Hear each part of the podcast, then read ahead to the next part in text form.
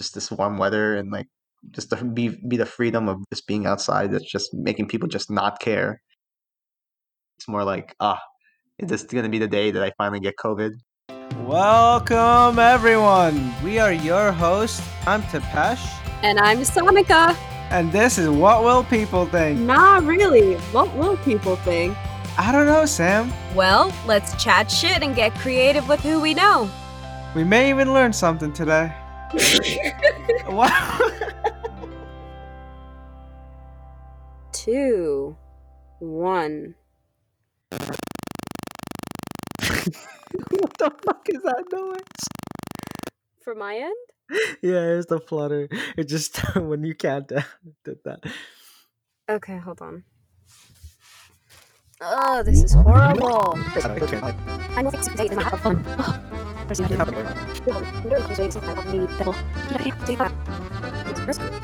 Good. Yeah. Let's do this thing. All right.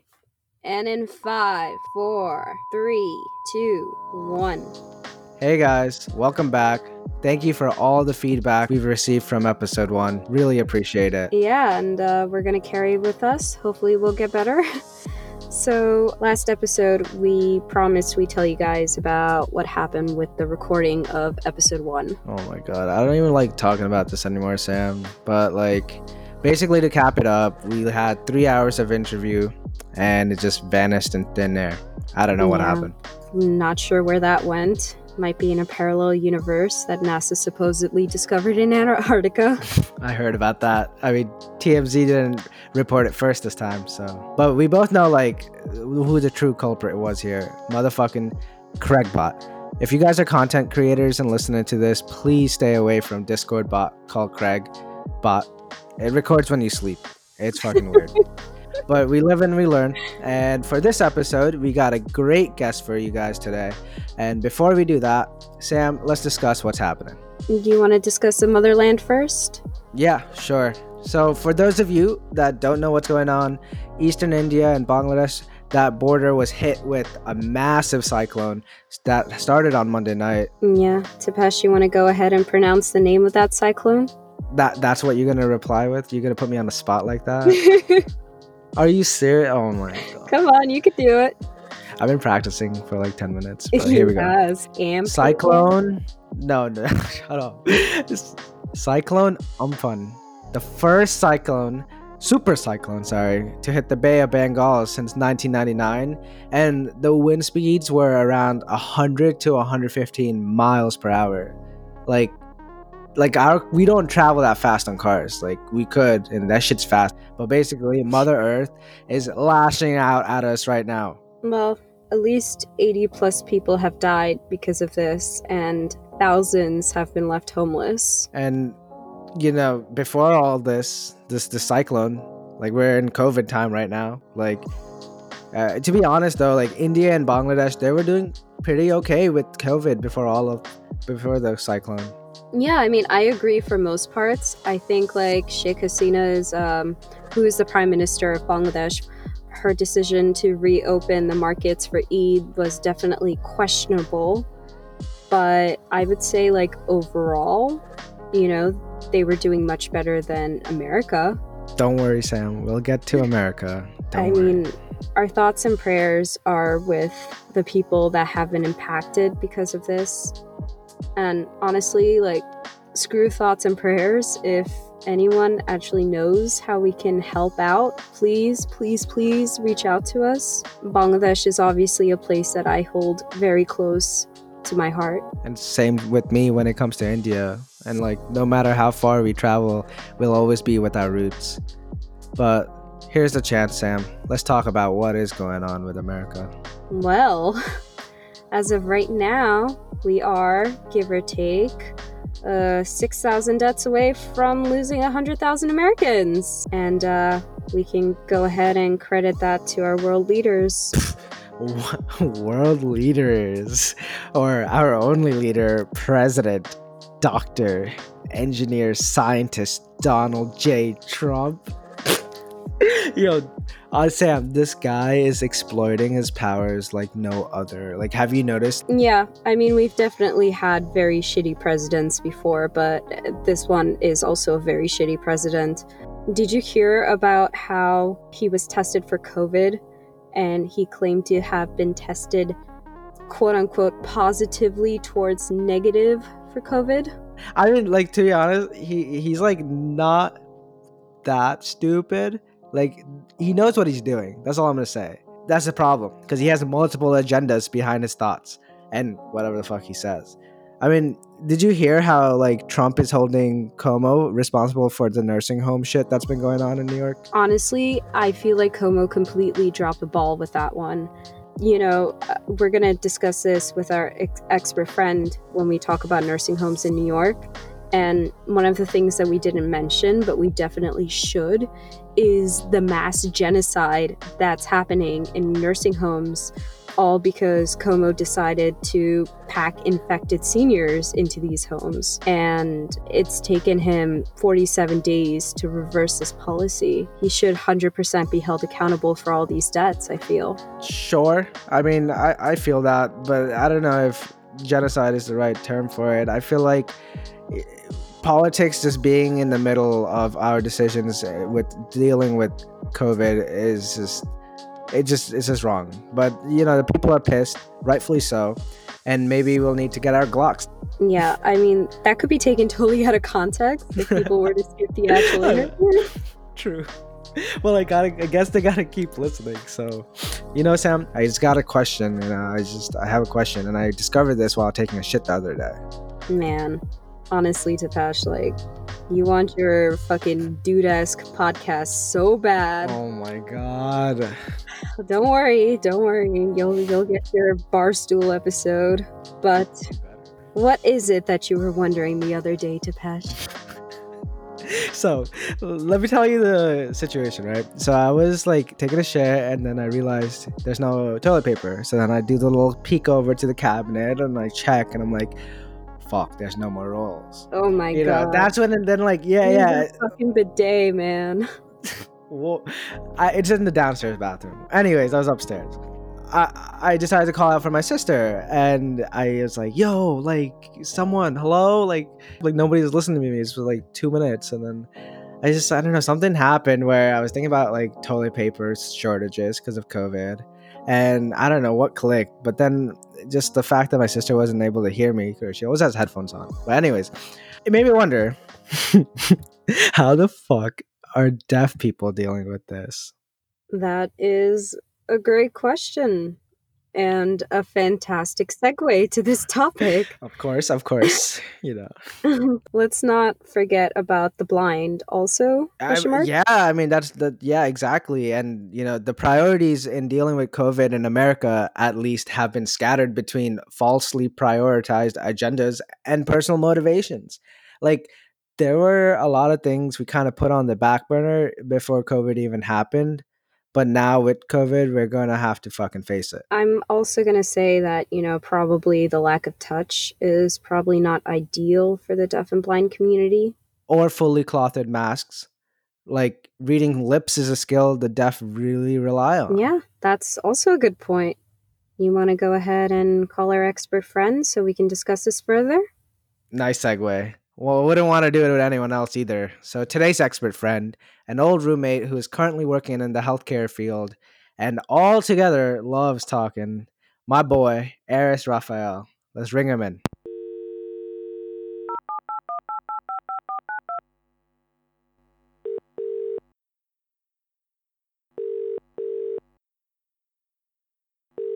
Wait, hold up. My mom, my mom is ran- randomly calling me right now.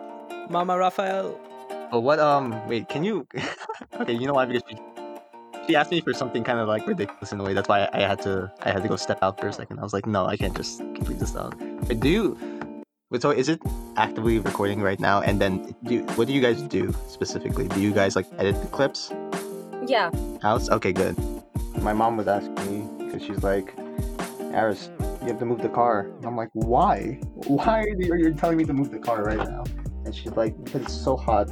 That, it's gonna be hot inside the car, and because I, I parked it outside because I was I had the idea that that I'm gonna go out for a second later to go to um groceries, and I want the car to be like hot. And then she's like, put it inside. It's gonna be it's gonna be too hot. And I'm like, mom, you're not even gonna go outside today whatsoever. Why are you even concerned about the car? But then, yeah, that's what happened. Wait, what were we talking? What were we talking about?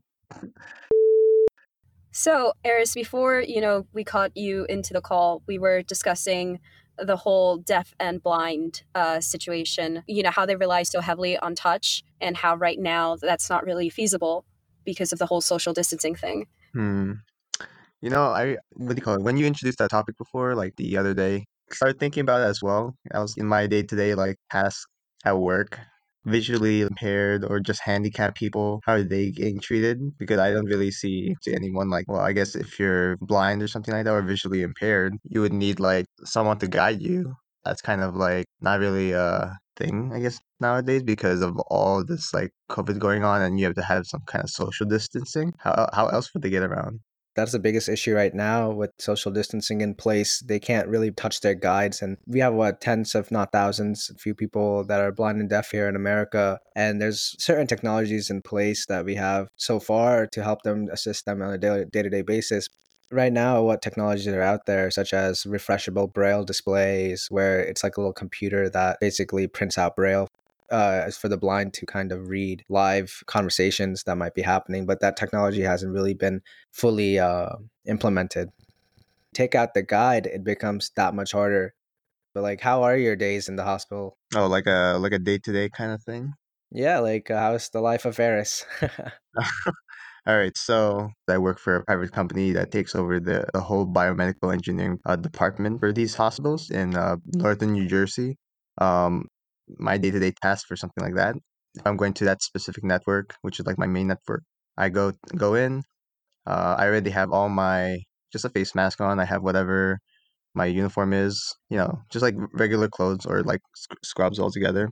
And then I go inside the hospital, and there's usually like immediately there's a line. There used to be like multiple entrances for a hospital, but they now limited it to the main entrance and like the back entrance. So like there will be just a long line just to get into these facilities.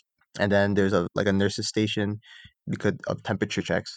They do quick temperature readings, which is like the one that uses like a scanner that goes that runs through your forehead. Literally takes like two seconds. They just scan your forehead and then they read out like a temperature output and then they write it in your log. And then yeah, and then that's how you get inside at least a facility at least so you got to do this every day? every single day. And then I work like Monday to Friday. They wanna just make sure that like everyone everyone who's like a staff member, they're not coming in as another infected person, you know what I mean? Yeah. But I have heard and I've seen I've seen this from regular experience that even if you have COVID, but as long as you don't display like the biggest symptoms, such as like fever, which is very, very, very contagious, and like coughing and wheezing and stuff, as long as your symptoms are still mild, you need to still work. Wow. Are you guys getting tested? Who? Like um the staff? I guess you have to show some symptoms. That's the first thing. That's a trigger trigger thing because if you just just test it like whatever, then it's kind of like almost a waste of time. Because in order to get testing, you need like a doctor's approval, or there needs to be like kind of like some kind of like reasonable like suspicion that you might have it. Do you think the lack of testing is the reason why they're not able to test you guys on a frequent basis, or you give you that ability to be tested on a demand basis, where it's just a need basis now? Okay, first of all, like testing is usually not free whatsoever. I've seen see, seen like different communities, say like Jersey City, they actually provide free testing to all of its residents. So it's like you can it's just a powerhouse over there of just people waiting in line, um, just able to get tested for free. So not everyone has the luxury of that. Yeah, not everywhere is New York, so Mhm. Yeah, not everywhere is also New York, and this is like the epicenter, this like tri-state region as well.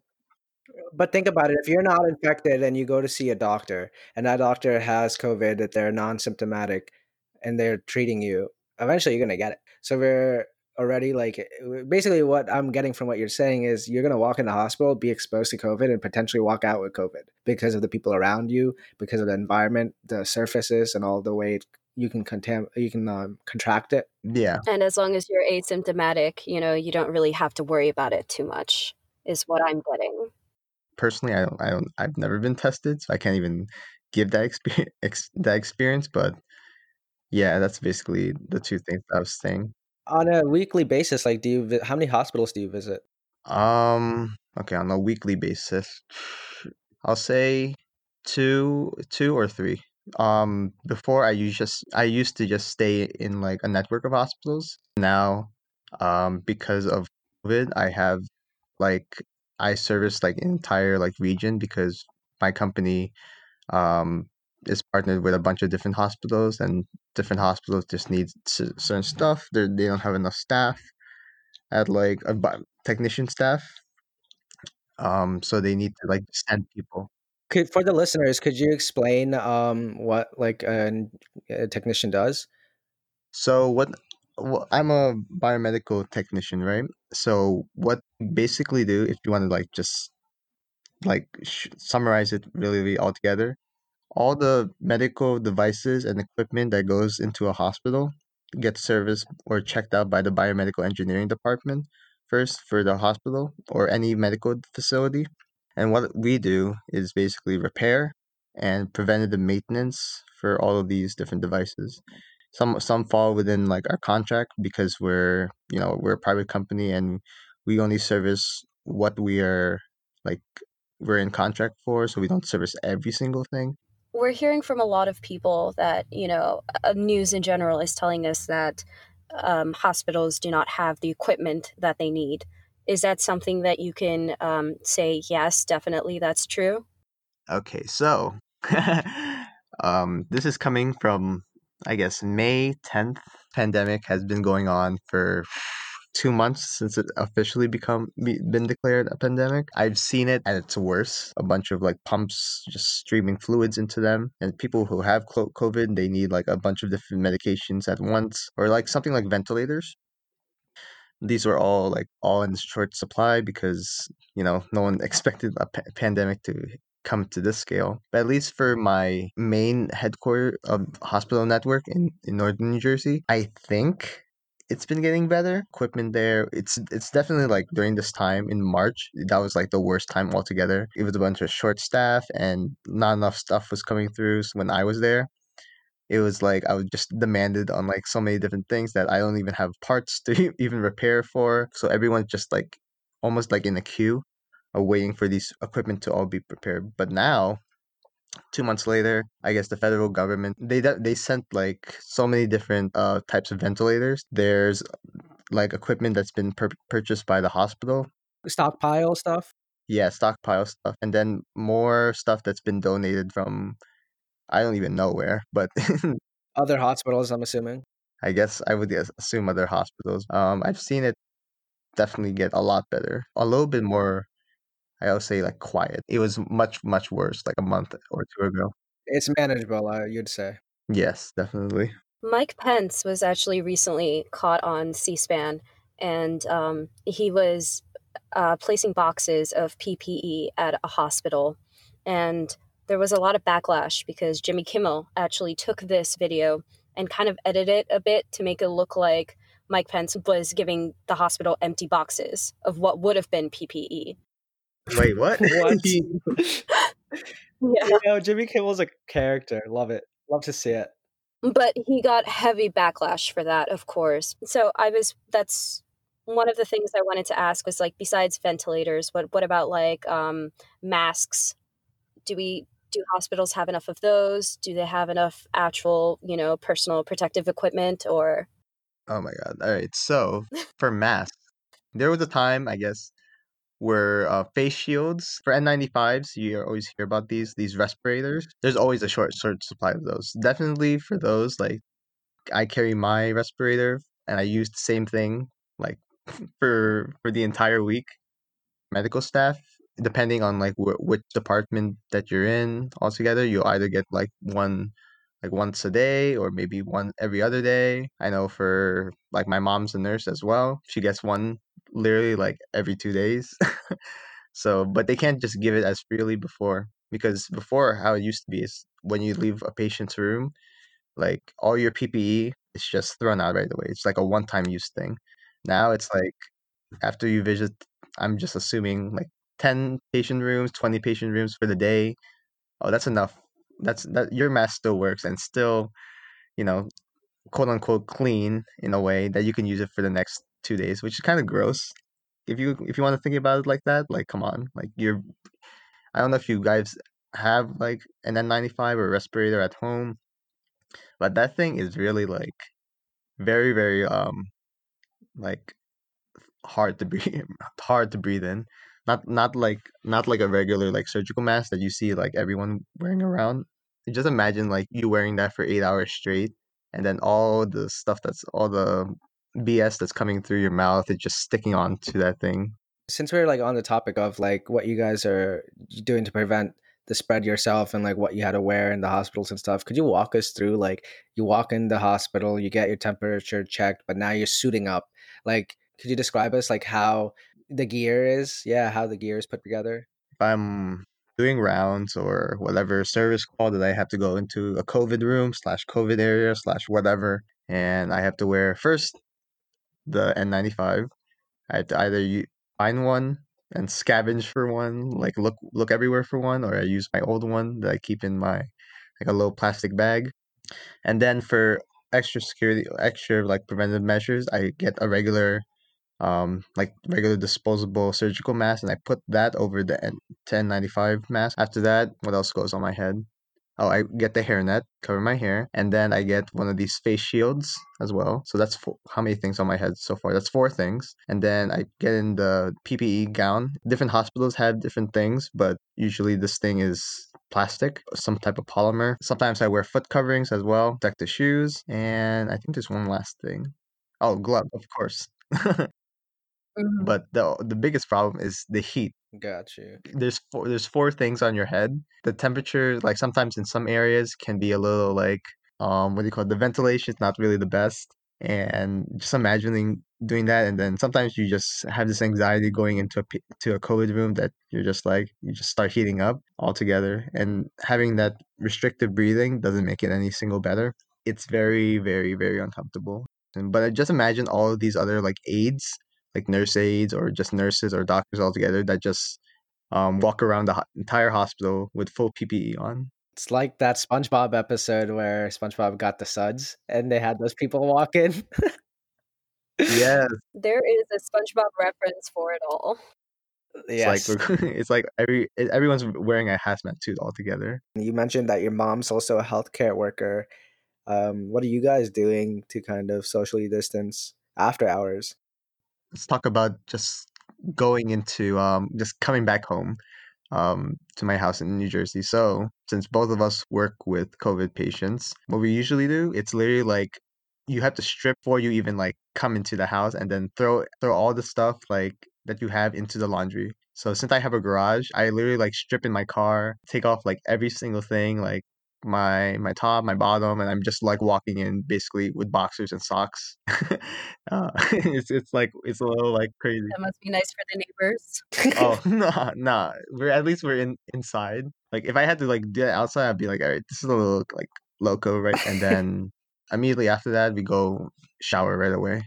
And then after that, then we're like, all right, we're cool all together. My mom and I. Trying to think like when was the last time I like made like kind of sad or just like any physical contact with my mom altogether. Now I'm thinking about it because her birthday was in March. I'm like, did I even hug her? Do you feel like it takes a mental toll on you and your family?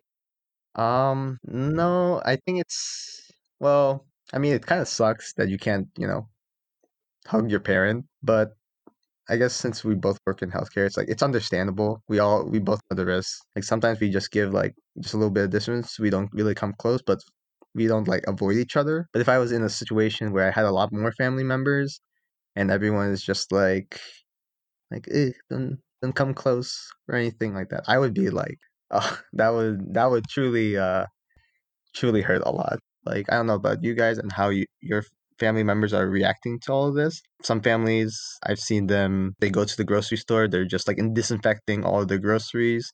Yep, that's where I stand. That's what my parents do. Like I, my mom doesn't. like different families react to different ways. My mom, she's she's also a doctor as well, which sometimes I'm like a little sus that she, I'm like maybe should, we should take a little bit more precautions. I trust all her medical advice. I mean, if it's working and we're not infected yet, it's been like two months since since like the first first wave and everything. Like, Have you considered maybe the chance that you guys are asymptomatic and you've already passed through it? so I've always been thinking about that. Actually, I think it was been two weeks two weeks ago now. So my mom, I know that we both work with COVID patients altogether, but she since she's a nurse, what do you call it? She had more direct contact with these COVID patients. So two weeks ago, I was at work, and then she called me, and then she's like, "Eris, like I, I went home." I went for went home for the day. I'm not feeling as oh well. Oh my god. And I'm like, oh my god, I like I died inside. I was like, no. Weeks, like I'll say like weeks leading up to that, like two weeks even prior to that incident, when I would be home, I would hear I would hear her in like in the morning or like after work or whatever. I would hear her and she's like coughing, like like something very, very concerning. Yeah. And I'm like I'm like getting even more paranoid in my head because I'm like, oh my god, my mom is working with COVID patients. She is the most at risk population and she works every single day and i'm just like i'm gonna get it and then because she's gonna get it i was more concerned for her because you know she's more at risk at least for me like maybe i can survive something like that but like like the mortality rate for her age group is not it's a little um a little more higher on my end weeks leading up to that i i asked her like like mom like are you good like You I'm good? just listening to your your coughing. Am I? Are we supposed to like just chill, be chill about this? You good? We good? Yeah, like like are you, are you like are you serious right now? And then she's like, "Oh no, Aris, that's nothing to be scared of. This is just my morning yoga." And I was like, "What?" And then she's like, "Aris, don't you hear me in the morning?" Like because apparently what she does for her yoga or wherever so she had to like deeply inhale, and then she had to like quickly like release and like have like a release all that air out right away. So it and like that, and then she does that multiple times altogether. I'm like, all right. a lot of hospitals are kind of making, you know, COVID a priority over other illnesses, other procedures, other surgeries. That's something that you're seeing ultimately. oh yeah. Oh yeah. Yeah, yeah, yeah. Altogether. Oh my god. So, say for my main main hospital, ever since maybe the start of March, I've seen the, the change of all of these different departments going into COVID. Yeah, a lot of like makeshift uh, floors, right, that are turning into ICUs. Yeah, yep. So, well, specifically for um where my office is, or my work area is for my main hospital, I'm like right in front of the ICU. So once once when COVID first started started happening in the hospital, I would just hear like like all these different patients going into these ICU, just be a little bit paranoid because I'm just like, oh my god, I'm like that close. And I didn't realize how how fast COVID was coming to this hospital. Like it would be first ICU and then the cardiac care unit, which is almost like a, another ICU that turned into another COVID place. I'll say 75% of all the departments just became like COVID. Like it would just be designated designated by floor, but now every single floor has COVID patients they have um or every single room that has a COVID patient, they have like a bunch of uh, warning signs in front of it. I don't even I, now that I'm thinking about it, I don't even know. I feel like it's almost the entire hospital is just 100% COVID people because I haven't seen like someone with regular regular uh, illnesses. I've heard that a lot of emergency department, uh, such as the Long Island Jewish Medical Center, uh, they're treating every patient like a possible COVID 19 patient and they're given a mask. Is that something that you're seeing in the hospitals you work at? Regardless of the situation. Regardless of okay, interesting. Could that be why it looks like everyone is being treated for COVID? Do you think? I I guess immediately. I mean, nowadays I feel like if you if you have to be going to a hospital, it has to be like something COVID related. I mean, you got to walk through the same doors as a COVID patient as you do if you weren't a COVID patient, right? To even enter when you get your temperature checked, like you're being exposed immediately on site the second you walk in. Yeah, there's definitely a possible exposure at any single time. I've seen that like literally with my patient. There's been employees that or hospital employees that's been infected, unfortunately, because of this. And then even my own coworkers too on my team that uh that that's been um infected as well. Oh, coworkers being infected. I mean, how how has that been going? Oh man. So I'm just gonna relate every single thing to my like my main hospital because that's the that's my like it's my baby place. my team in there consists of like my manager, my assistant manager, and then I don't even know how many of us. Maybe like eight eight technicians including me. So like around like ten people. got you, got you. This was back in begin like early March. My man my assistant manager started like this is when COVID's like, you know, popping all together. It's just it's becoming lit. It's like the hype for it is just like getting like more and more serious. And then my assistant manager, he um he starts he starts coughing a lot. And then we're just like, oh man. Oh, Like he planned this way, way, way in advance and he's like, Peace guys, I'm gonna go to Cancun for a week. So he leaves. he just leaves altogether. no. And then during that same week that he left, my my assistant manager like called out of work for a while, and he's like, I'm really like he started getting really really sick. Finally got tested positive. He was the first case altogether for all of us that got tested positive for uh for COVID. So now everyone's a little bit more paranoid because since like oh since we're all in the same like shop altogether um we're like almost in direct contact with this guy so now we're just like oh no and then the week afterward um one of my one of my coworkers started he called out That's that week scary. I think like four people called out. Wow, that's half your team right there. so the guy who went to cancun altogether he's been like talking about covid for like ever since the year started about these all these cases and getting us more and more paranoid. He's been like oh my god guys like covid came to cali. He, he would say like oh my god guys like it's in, it's in new york now. Yo it's gonna get us. It was finally coming and everything. He was like all right peace. I'm going to cancun. And we were telling him oh god like don't go like all together like do you not you're the one like hyping up all these news on not to go and then airplane travel is not the best right now and he's like yo, yo, don't worry about it he went with his girlfriend. His girlfriend got COVID, and then since they lived together, they had to be quarantined together. So he was out. So that's that guy. Another guy. Is this your assistant manager? The other guy? The oh oh not. I I totally forgot about that guy. So I think out of all of us, that guy had the most serious case because he actually got hospitalized. I don't know if you know about like um like oxygen sat- saturation or hemoglobin on, in the blood, but his his O2 was at seventy percent on a respirator, which is like you're not even awake. That's not enough oxygen for to keep you con- conscious. And he was on the on the respirator, well, not respirator, a ventilator. I'm sorry, a ventilator during that entire time. So we were really, all of us were really, really, really, really, really worried about him for a while because we were like, oh my god. It's a low chance situation. It's it's the worst position to be in.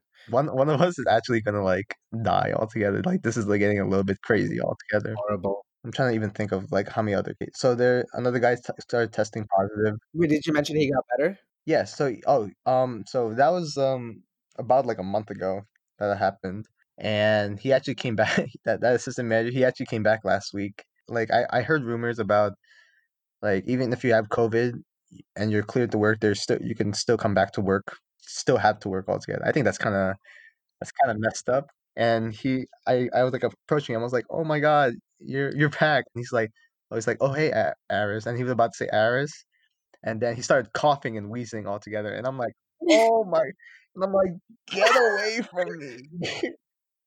Oh man. I'm like happy that you're back and you're you're actually like you're actually stable altogether and you're not in the hospital bed. But like, oh my god, I can't believe this guy is back at work and I'm gonna get infected like everyone else. No. uh, I mean, that's good to hear he recovered. So that's really good. So we're discussing how contagious, you know, COVID is, and one of the things is is that um, people of age are more likely to get COVID, right? Wait, people of you mean to to get to get it? People that of age, you know, yeah, that are, they're more likely to get it, to have the symptoms, to actually die from it. Is that something that you would say is true? Oh, I see. Okay. Well, are you are you comparing like the likelihood of someone getting infected like to a 20 year old versus like a 50 year old? Is that what you're saying? Mm-hmm.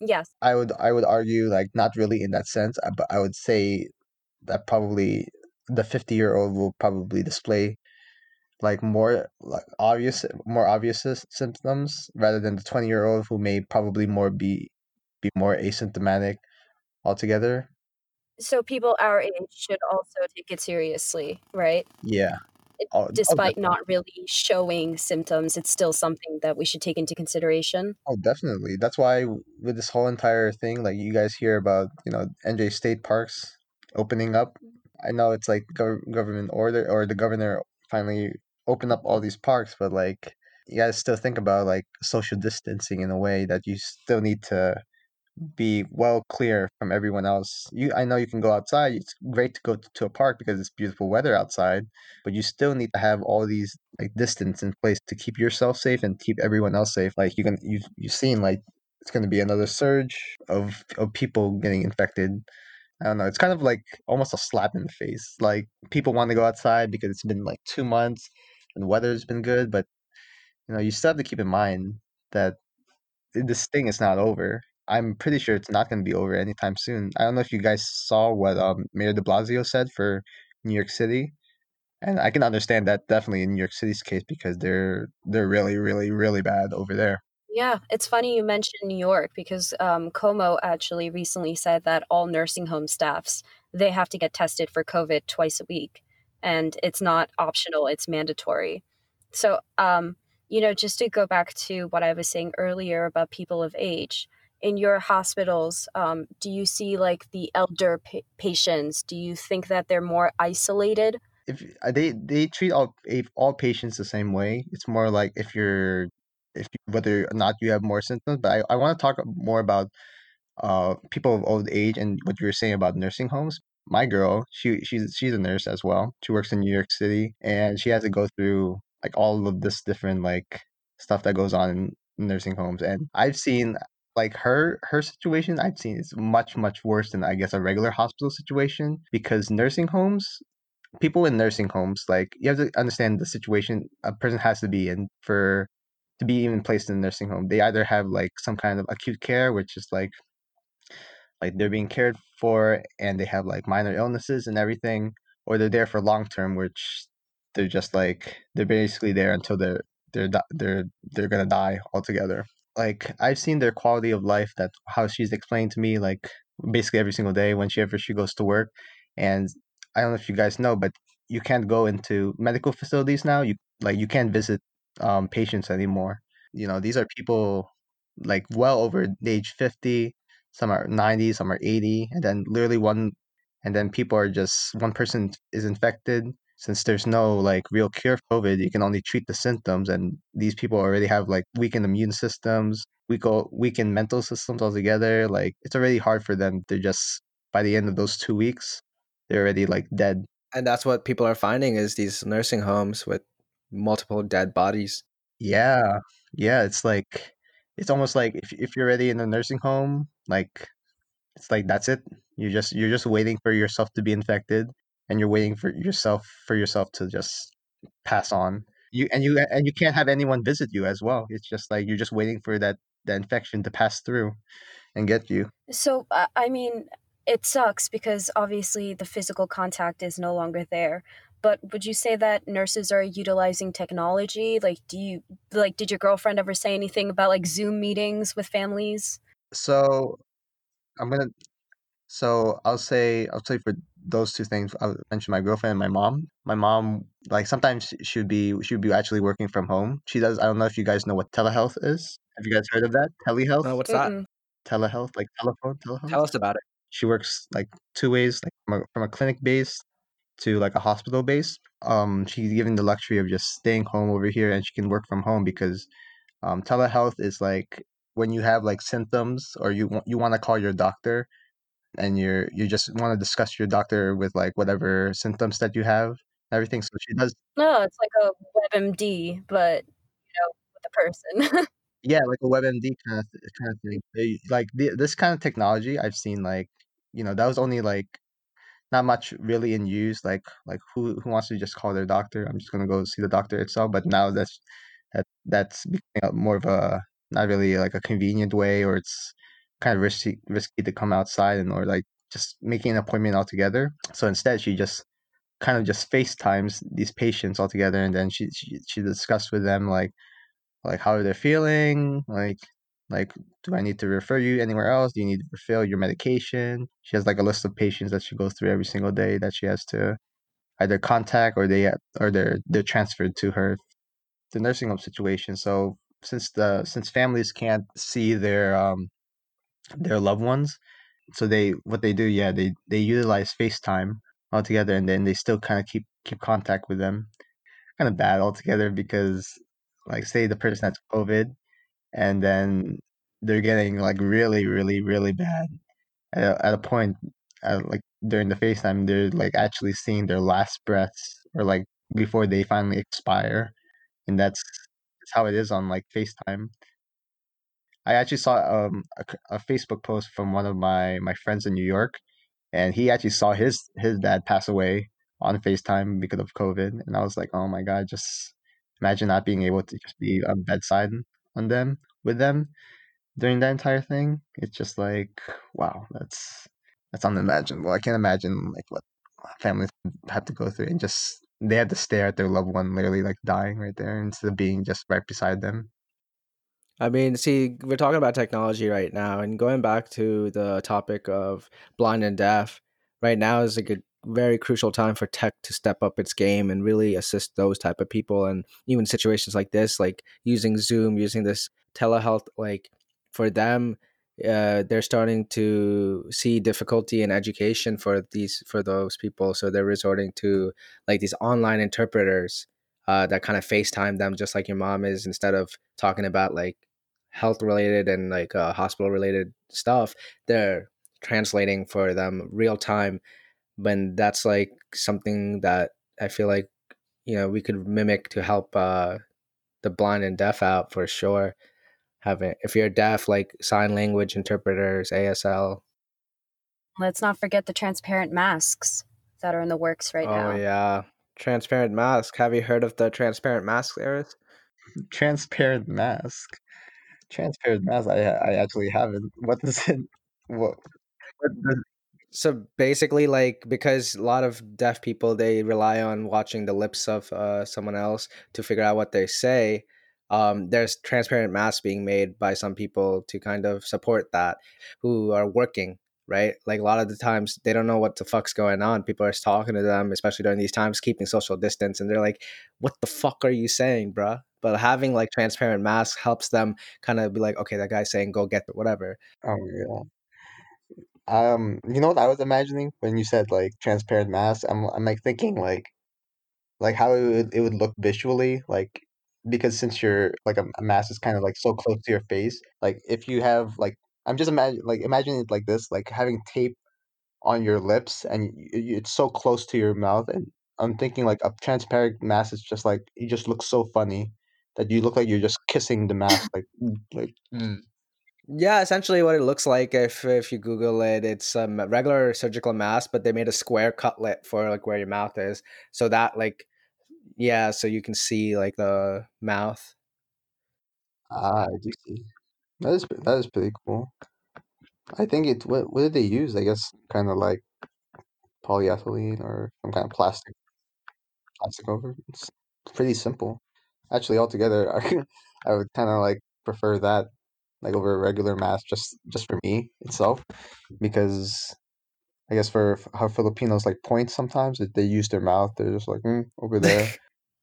Yeah, body language is really important. Facial expressions, yeah, yeah, definitely. It would help everyone. I mean, not just the blind and deaf. Like, you know, me and my friends were talking about going back to a bar. Like, if we have to wear masks and try to talk to people, it's like you don't get to see their whole face. You know, it's like you can't make that really like body language interaction you know you can't tell if the other person is smiling at the moment at what you're saying or like just like trying to pass the time you know? It's like transparent masks will not only help the deaf and blind but also just everyone around us so we can make this part of like the norm because that's where we're headed towards is a new norm and transparent masks will give us at least that sense of like understanding of what the other person is feeling through facial expressions because that's huge.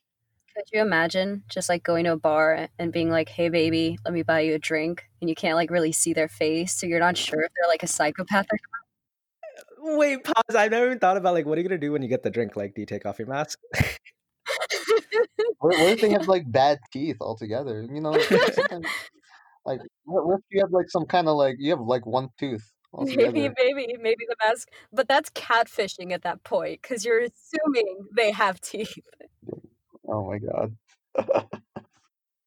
You know that was a. you know that I was actually imagining when you said uh transparent mask. I don't know if you guys ever seen like what a ne- the the nebulizer. You guys know what a No, nebulizer what is? is No. that? I, I actually had to use these kind of masks when I was a when I was a child because I had mine, minor asthma, and it's like a very fitted mask that goes uh around your. You guys can search it up for a second. Just search up nebulizer masks, and it's just it transfers um some like opens up your lungs a little bit. It transfers liquid in like through like steam, and it it is it is like a it is kind of like transparent altogether. It's, it's almost like a kind of gas mask in a way but I'm I'm just imagining like, you know, this could and that you you show me that transparent mask. I'm like, you know, you can just I feel like you can kind of make almost like an N95. Make a like a mouthpiece that kind of sticks on. Yeah. I feel like this could be the next step. I don't More visually appealing. Yeah, yeah. No, totally. I, I see. I see what you mean. Just far more efficient, truthfully. I mean, e- even like the Chanel masks, you know, they only do so much for the drip. Yo, designer masks. designer masks.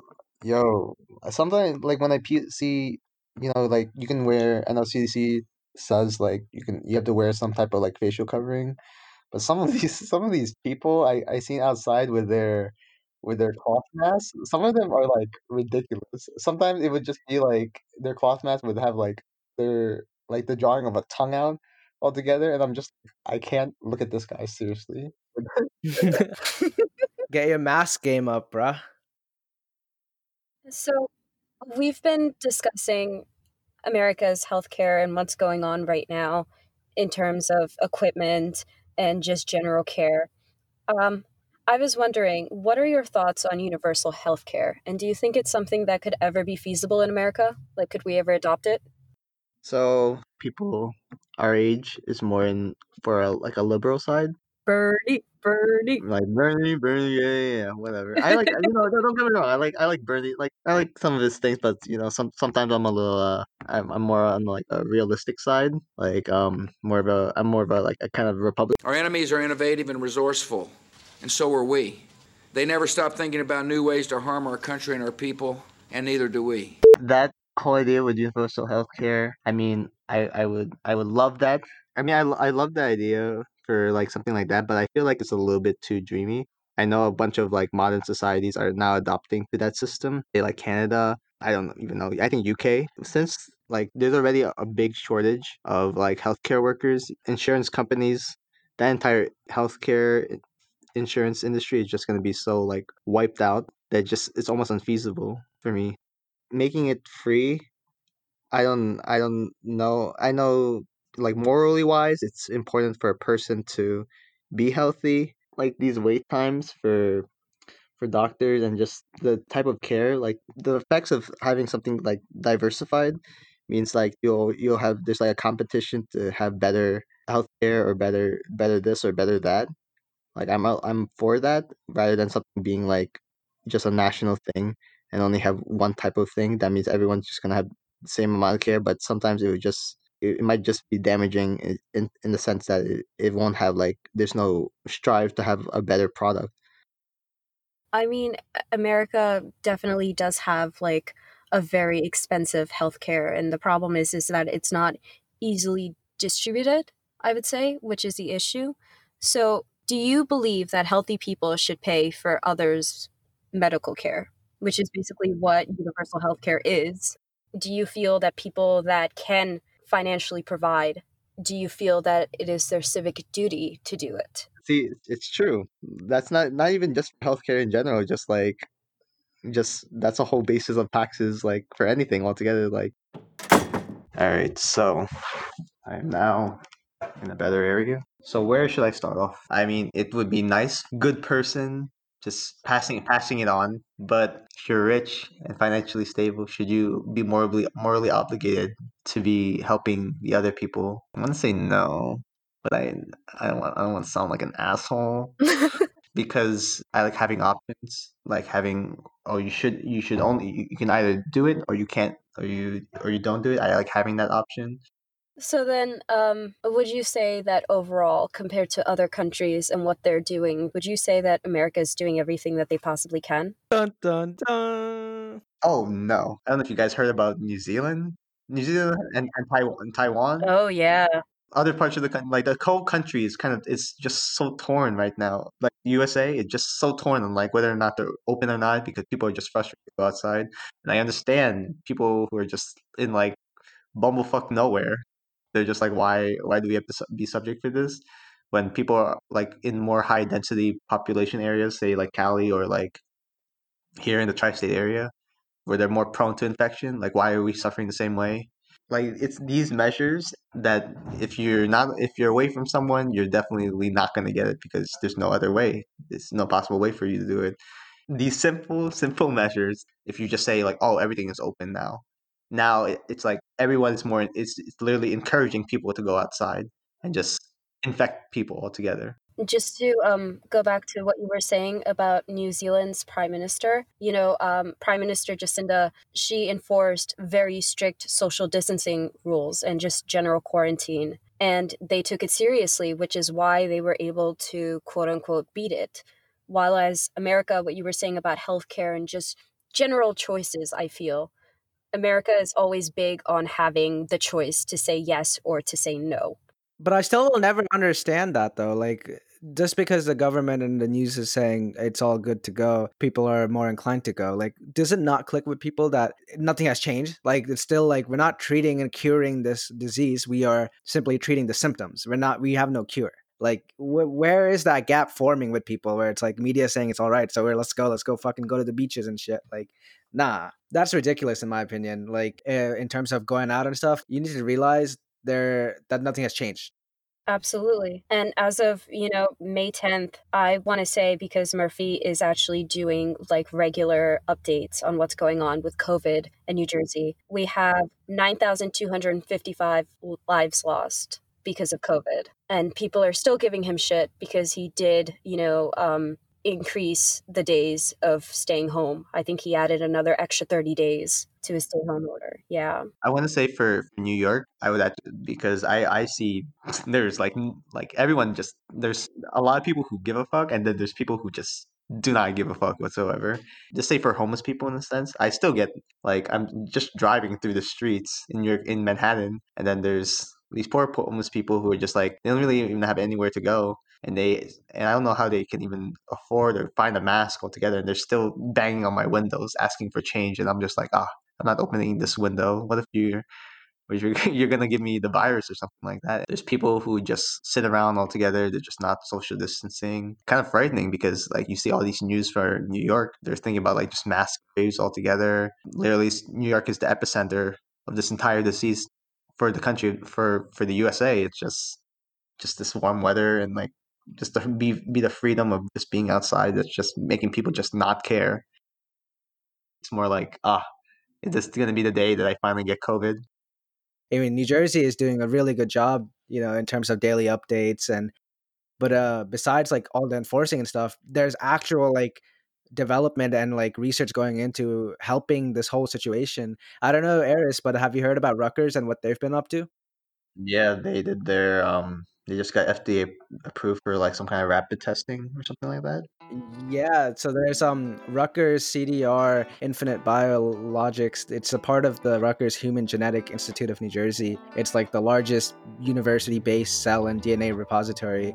They came up with a new at-home saliva self-collection test, and basically instead of doing the, the standard uh, nose and throat swab at the healthcare facilities and testing locations, they letting it come to your house where you test yourself using the saliva test, and that way you don't need to go to a physical location and have interactions with the healthcare professionals. Not only does that speed up the process, but you're putting less lives at risk, whether you're the person that's trying to get tested or the healthcare worker. And it's right in our backyard, Rutgers, man. Throw back to those Rucker nights, right? yup So, like, what is the process for being FDA approved? I'm, I'm just actually curious about that. I don't usually FDA approval usually takes like years. Not even. I'm, I'm sorry, not years, but like months. Basically, what they get is a FDA emergency use authorization, and Rutgers actually has obtained two of these. So the first one being for this at-home saliva test. Um, but then the second one, they recently got approval granted by FDA to allow healthcare workers to collect people's saliva and also launch a genetic testing service for coronavirus that can test thousands of samples daily. So they're working on not just like making it more convenient to have these tests, but now they're focusing on making sure the testing process the analysis of it can be done on a large scale. It increases the number of samples they can evaluate in the tens of thousands. That's crazy. I mean, that's literally history being made. Um, Tapesh actually had me pick up a particular package from a fellow Rutgers student, and the fellow Rutgers student had um, just been tested using the new saliva. Oh, that's cool. That's pretty cool. I, I, a particular package. That's pretty cool too. Anyway, back on topic. Wait, I got one more Rutgers thing I want to bring up, and it's pretty impressive to hear this name, uh, this large, you know, recognized university doing so much. They, in fact, have launched a new clinical trial where they're testing the safety and efficiency of an oral anti-inflammatory drug that they're calling EDP 1815 and it's basically going to be given actually started a few days ago here they're giving these newly hospitalized covid-19 patients at robert wood johnson university this uh taking them in for this trial where they're giving half of them a placebo and half of them this uh, anti-inflammatory drug. And just so people know, it's basically been used before for treating multiple inflammatory diseases such as psoriasis. So it acts on the surface of the gut and doesn't circulate throughout the body. So patients aren't at risk for drug interactions, unlike other existing anti inflammatories, which can't be used in combination with other COVID 19 medicines. That's true because I don't know if you guys hear about the um, you can't if you're tested positive with COVID, you can't be uh, using something um, this non non-steroidal anti-inflammatory drugs. You can't be using that for COVID patients, so you can't take something like uh, like Advil or ibuprofen as as the generic name. Yeah, they're taking in 60 people right now, and half of them are getting placebo, half of them the drug. And the next 14 days of this trial, they're going to see if the treatment reduces the need for oxygen therapy. And they can these patients can enter the trial within 36 hours after arriving to the emergency department with symptoms. 36 hours after coming to the ER or ED? After um, you know, arriving in the emergency department with symptoms and testing positive for the virus. So those are the two criterias. Mm. Yeah, the race to cure to find a cure. You know, I always wondered like is it wrong of us to capitalize on finding the cure and then kind of selling it out to other countries, or is it our human obligation to provide a cure for such a deadly virus that is wiping out the masses? You know, but right now the model is set up for capitalization and uh, monetization. Sorry, um, and in my opinion, I think that's fucked because, like, yeah, people should make money off this. The research needs to pay off somehow, right? All these investors and stuff, but you know universal healthcare considering that discussion and stuff like it would lean more towards the model of let's just give this to everyone because this is our human moral right. I mean correct me if i'm wrong but like america is currently um they are taking care of testing right? Not the actual treatments that are being done. So i'm sure like hospital bills right now are just like stacked right? Yeah.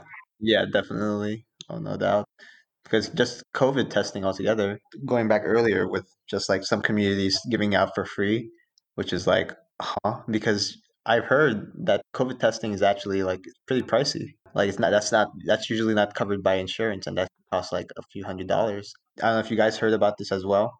That they're they're gonna harvest the the antibodies from the from people's bloods uh, for people who did test positive for COVID and then they did survive it. They're gonna infuse those antibodies to people who are like currently have the disease and not progressing as like they're not as healthy. Like that testing, and I was I was looking at the bill for that, and that's what discouraged me from actually doing doing like something like that because it's over two hundred dollars just to just to do the testing, and you don't even know if it's gonna be if you're gonna qualify it or not. And or if something goes wrong, I mean, shit, you're putting your life at risk. So, in terms of like monetizing the cure, I mean, if America finds it, it's probably 100% going to happen, right? We're monetizing this shit. Like, that's happening. Yeah. Mhm.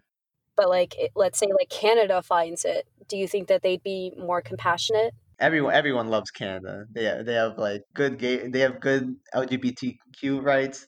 Their healthcare is free. Like everyone seems to be happy with Canada altogether. But I wonder I I'm pretty I I think I read this before about Canada, something about their healthcare system. And it's like a lot of like their budget for healthcare and their wait times for because of the, the they have universal healthcare. Like it's a little harder for them to like receive like actual care. Like their wait times for emergency rooms four times as long that, that comparing it to American ones, just because they just have like an influx of like all these different people just coming in for just varying illnesses. And I don't think anyone has like the incentive to just be healthy because it's all going to be covered and it's all going to be free. So it's like I'm just going to just mess up my body. Oh, come on. You can't say that. You can't say people are purposely getting sick so that they can take advantage of free healthcare. I don't know. It's not. It's not purposely getting sick. It's more like they don't have the incentive. The I guess like I heard different provinces of Canada because of healthcare, like sixty percent of their budget goes just towards like going into into healthcare and just just I don't know. This universal, I would say it's more like it should be definitely more affordable. Yeah, like we said earlier, you know, uh, for America, it's always going to be about the choices rather than the consequences.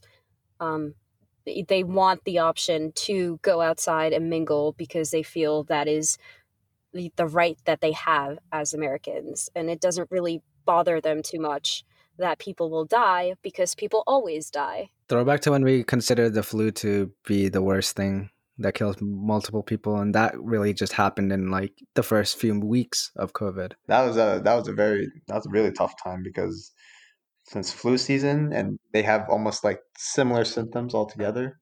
So hard to identify. Oh my God. Every time I was coughing, I was like, do I have COVID? Is it allergies? Is it flu? Am I dying? Yeah, like, like my mom, like, oh, it's it's not COVID or it's the flu. It's yoga. Not to really go too much into it, but since we were kind of discussing Canada, um, did you guys just hear about Trudeau banning military style assault weapons in Canada? I did because of that um because of that um police shooting. I it was a, it was like the worst worst shooting in in Canada's history or something like that.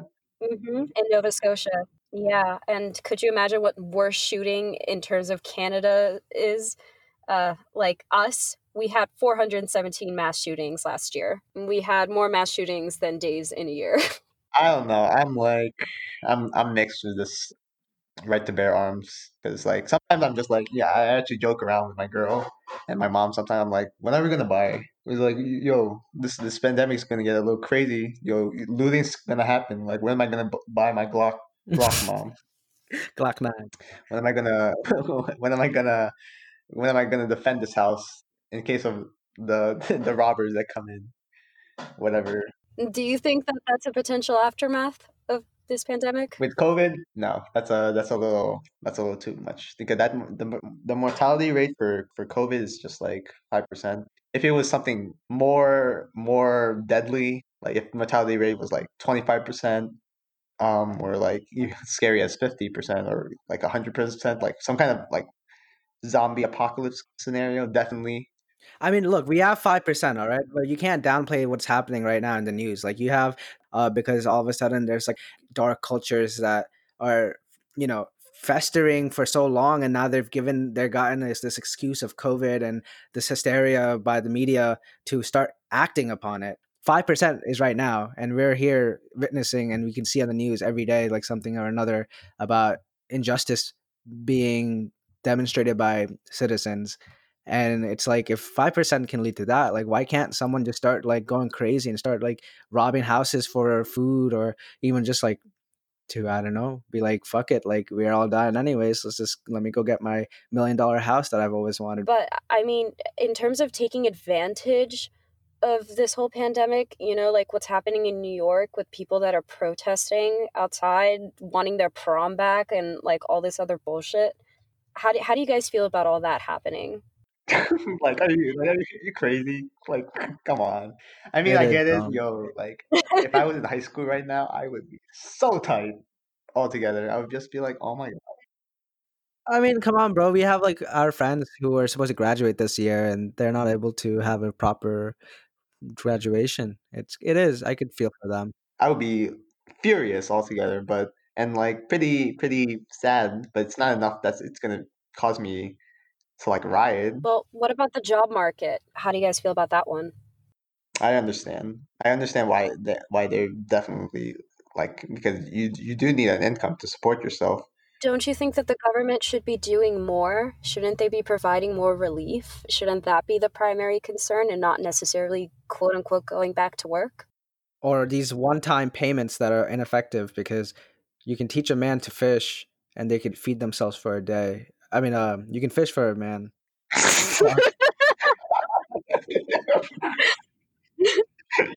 Let me restart that. I mean, it's kind of like that saying, you know, you teach, you give a man a fish and he'll eat uh, for the day, but if you teach a man to fish, they'll eat for a life. Yeah, yeah, like decipher deciphering through your your proverbs, whatever. But you know, no, no, I no, I think I think actually, I, I think I do agree with that. I think the government should provide more relief. I think one fifth Americans applied for unemployment or something like that. Dude, it's crazy. We're at an unprecedented time of unemployment. You'll never see these numbers ever again in a different situation. I did want to just circle back. You know, in terms of once we do actually find a cure, do you feel like there's going to be a lot of anti vaxxers and people that are already against vaccines that will probably say, no, I'm not taking this? And aren't we just going to be in the same, like, repetitive cycle where we have to maintain social distancing forever? Oh, I, I hate that anti-vaxxers. Like, come on. Like, like it just those people just make. I think they're just the top of my list. I'm a strong believer of like science altogether. Not even be- just because I work in healthcare. Maybe actually, maybe I I have a bias because of that. But like, it's literally proven that these things happen. Like, why don't people just listen to it? But you're talking about that like that new wave, like social distancing forever. I don't I don't think so. I don't think that's gonna happen. I mean, people are already not social distancing right now. But these companies and these businesses will have to enforce it in order to have a reputable PR, like a public image. Oh yeah, even even when pe- when whatever whenever they declare this crisis is over, there's still gonna be people that's gonna be wearing masks. I think I'm I think I'm gonna still be wearing masks. Uh, I think we definitely should for like till like at least a year after. Like you need to let that shit settle. Yeah. And what I, don't- we can go into a whole rabbit hole here about like mutations and uh, can our vaccine keep up with this? Because I mean, our flu vaccine supposedly they're seeing even like it's mutating to a point where they're not sure if the vaccine is as effective for certain strains. There, what do you call it? My mom actually told me the other day. I don't know how true this is, but she was saying that like that COVID mutated a little bit, and I was like, come on, we didn't even we didn't even go through the first. We didn't even get we didn't find a cure yet. How did how did even how did even mutate with like what what resistance? a lot of people compare the whole uh, what's going on with COVID to the Spanish flu and the whole first wave and second wave thing. So that's definitely a fear that I feel a lot of people have is that this you know virus is going to come back like ten times stronger. If this virus comes back ten times stronger, all right, all right, I think that's the, the, the time that I I might have to buy my my Glock. Right. Oh. All right. How is it like having a girlfriend during this time that works in healthcare, bro? Well, well, Say hi, by the way. yeah. I don't know if she is, is she gonna. I don't even know if she's gonna get this part this far into the podcast. But hey, I I want to say which is which is not really that that good altogether. Gonna say it hasn't really much changed. And it, it's been good in our benefit because we like um she work she she gets this like free healthcare housing. What else is free though? The men- you mentioned that you know housing is free for her. Like, what else uh, opportunities are you guys capitalizing on? This amazing promotion just ended five days ago, Tapesh. What what, what amazing promotion? I don't know about it. It was it was the McDonald's promotion. If you're a healthcare worker, you go to any McDonald's and you show your ID. You say, "Can I get a thank you meal?" And you can get you can the breakfast version or you can get the lunch and dinner version, but you can get a free McDonald's at any at any at any McDonald's. You can get a free meal, and this meal because I memorized it. You can get a double cheeseburger, or a six-piece McNuggets, or a fillet of fish, and then you get a, a side of uh, small fries, and then you can get any size drink that you want. So you, what you can really do, and I've actually done this. I went to one time. I went to McDonald's three times in one day, and then that promotion lasted two weeks. So ever since really this entire like COVID thing happened, I would assume that this is this is how it is for all health facilities. I know it's how, how this is how it is for my mom and also my girl as well. Like we get free like food all the time. Like I haven't I haven't paid for food for the past two weeks. I mean, shit, man. That's the least we can do to help you out. I really hope we do find a cure soon, you know, so everyone can go back to working. I don't know if you guys saw it too, but actually now that I'm thinking about for a vaccine, I know that Johnson Johnson say they were doing trial or they they're thinking about developing or the finalizing a cure for this entire thing and vaccine, but it won't be until like 2021. And and that's actually a, a realistic like time. Like vaccines do not especially even in in, a, in an emergency scenario, like it's not like it's not going to be here in the next few months. It's definitely going to be here in the next year. I don't know. It's just so much so much pressure because it's like what if you're what if you're a state that's like enforcing all these things, but all the states around you, there's are like all these the governors are just like just baiting each other to just open up the entire like open up everything again. I mean, the fucking head of our whole COVID response, Mike Pence, doesn't believe in science. So And how about our reopening the economy team? You got fucking Vince McMahon of. WWE. when I saw that, I was like, "No way! This is a this is a meme. This is a meme." I mean, I, I like WWE and all, but like that was my childhood. But like, oh, you did you guys see that actually? Um, WWE it's still going on. yeah, my parents were watching it yesterday. It's an essential business declared by Florida. I I don't I don't understand. Well, let me tell you why it is an essential business. Let me tell you. Vince McMahon's wife is a huge Trump supporter. yes, she is Linda McMahon. Yep, she's a huge Trump supporter and she is she gave a very generous donation. Sudden all of a sudden, you know, Vince McMahon is part of the reopening the economy team and WWE is an essential business. That's the NFL is is, is canceled. NBA season canceled. NHL season canceled. But we got WWE. but we still got to see Edge versus Randy Orton and that's all that matters. but Yo, those, that, that era, that, that those were good era. That was a good era. It's crazy because we have life is such a rat race, and now all of a sudden we're being told to do nothing, and doing nothing is the best thing to do. But we are so like mentally tired of doing nothing. That's because we're just, uh, we've trained ourselves for so long to constantly be on the hustle and the bustle. Do you think, with what's happening with the nurses after COVID is over, should we be paying attention to their mental health? There's um so a lot of programs actually right now. Um, I even got an offer for from from my employer and also from different hospitals. They sent out that they they're providing free um free um counseling to healthcare professionals and healthcare workers because you know they do some crazy stuff every single day and you know being right there and seeing people people die. Like i, I truly truly expect truly admire that that they're that they're concerned for mental health. That's good to hear. I think what you can you're all doing is really helpful for society, and if there's any way we can help out, always reach out to us and let everyone know right now in this moment right here. Feel free to shout out or say anything before we wrap it up here. just just social distance keep on keep on going i know it's hard not see your loved ones sometimes i know I'm not, I'm not really in that situation but i know a lot of definitely a lot a lot of people are in that situation and that could be just awful at least for me we can even talk about like the pay the pay for like or how are people actually being compensated rather than like getting like free like stuff.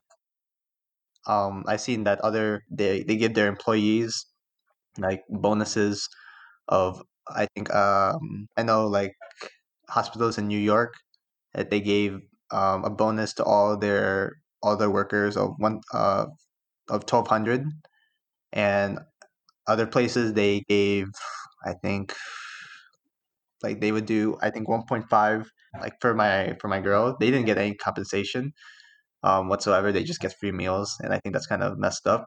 For for me so this is what I, I didn't say what what exactly what pissed me off so i was wondering what's going to be my compensation. So at one point it was just me another person and my manager who was there for two weeks because everyone else either like they they either were not there for whatever reason or they they got infected with covid so it's like 70 over 75% of my team just mm-hmm. vanished all there and I was wondering, and I got so stressed because I was like, I'm not trained in certain equipments like other people. Like me and this this other person, were we were just really we were new hires, and everyone else above us, they were all like kind of like they've been at least here for at least two years, or they're trained in so many different types of stuff. What my company did altogether, which kind of makes me mad because I'm just like, come on, like really, like I I hear all these stories of compensation, I give me this.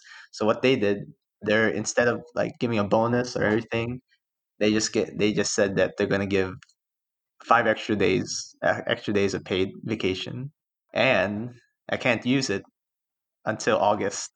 I I would rather get something like compensated, like monetary value. I know like you can't really put a price on life, but at least like Time spent well. Yeah, like like I was literally the only person here. Like where's mm-hmm. where's my compensation for that? Essential workers in general should be fairly compensated. Definitely. But unless you finally see it in your face, unless you're finally in the hospital and you see like there's people a- actively dying, and then you're seeing all this mess besides just numbers on the screen, the toll it takes and everything, unless they're finally exposed to that, like I don't think people are just gonna care. But we, I, uh, Eris, I really respect what you're doing, and I shout out to Mama Raphael and your girl. Thank, thanks for coming on the show, Eris. Great episode. Uh, everyone got great things to hear from you. Really appreciate it. Bye, Bye. Eris. Bye. Thank you. Thank you. Wow, Sam. You know, hearing it from Eris, like compensation being one of the things on his list. You know, a lot of people right now are, are looking for that too. Not just uh, essential workers and people that are already working. Like, fortunately, I have a job right now, and it just makes me sometimes think like I'm in a very lucky situation. There's a lot of things going on, and a lot of people not able to work because they just physically can't. the aftermath of what's going to happen after COVID for all these people that have lost their jobs, it's it's definitely going to be scary. I really truly hope that there's some sort of a forgiveness plan where it, things such as rent and mortgage is forgiven and not just for, you know, for as long as it takes for us to actually find a cure and for us to stop like isolating. Yeah, yeah. Well, I mean, we fucking did it, Sam. Again, episode two in the fucking books. Please like it. Guys, I'm begging. Please. and um, don't forget, guys, please like, follow, comment, subscribe, review, anything you can do to support us. It's all appreciated. Let us know what we can do better. Of course, I'm gonna throw on motherfucking Gravity. Check him out on SoundCloud. I left the link. Enjoy. Peace.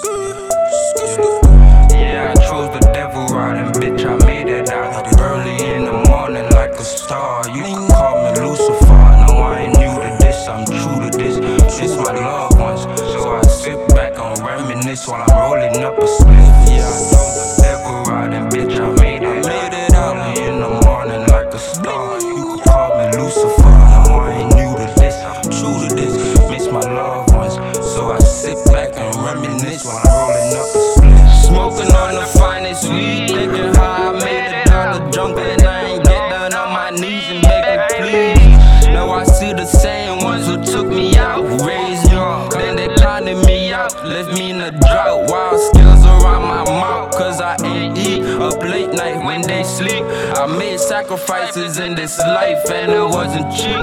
Mama crying while her tears running down her cheeks, begging me, son, please stop. I don't wanna see you end up six feet deep. But she already seen. I was already caught up over east, where they killing the rats and having shootout with the police. My niggas really in them streets, and when it's wartime, we don't wanna hear the word peace. And if you thuggin', you better keep your peace. One love, east. Eastside, eastside. Yeah, I chose the devil riding, bitch. I made it out early in the morning like a star. You can call me Lucifer. No, I ain't new to this. I'm true to this. It's my loved ones, so I sit back and reminisce while I'm rolling up a split. Yeah, I chose the devil riding, bitch. I made it, made it out early in the morning like a star. You can call me Lucifer. No, I ain't new to this. I'm true to this. Miss my loved ones, so I sit back and reminisce while I'm rolling up a split.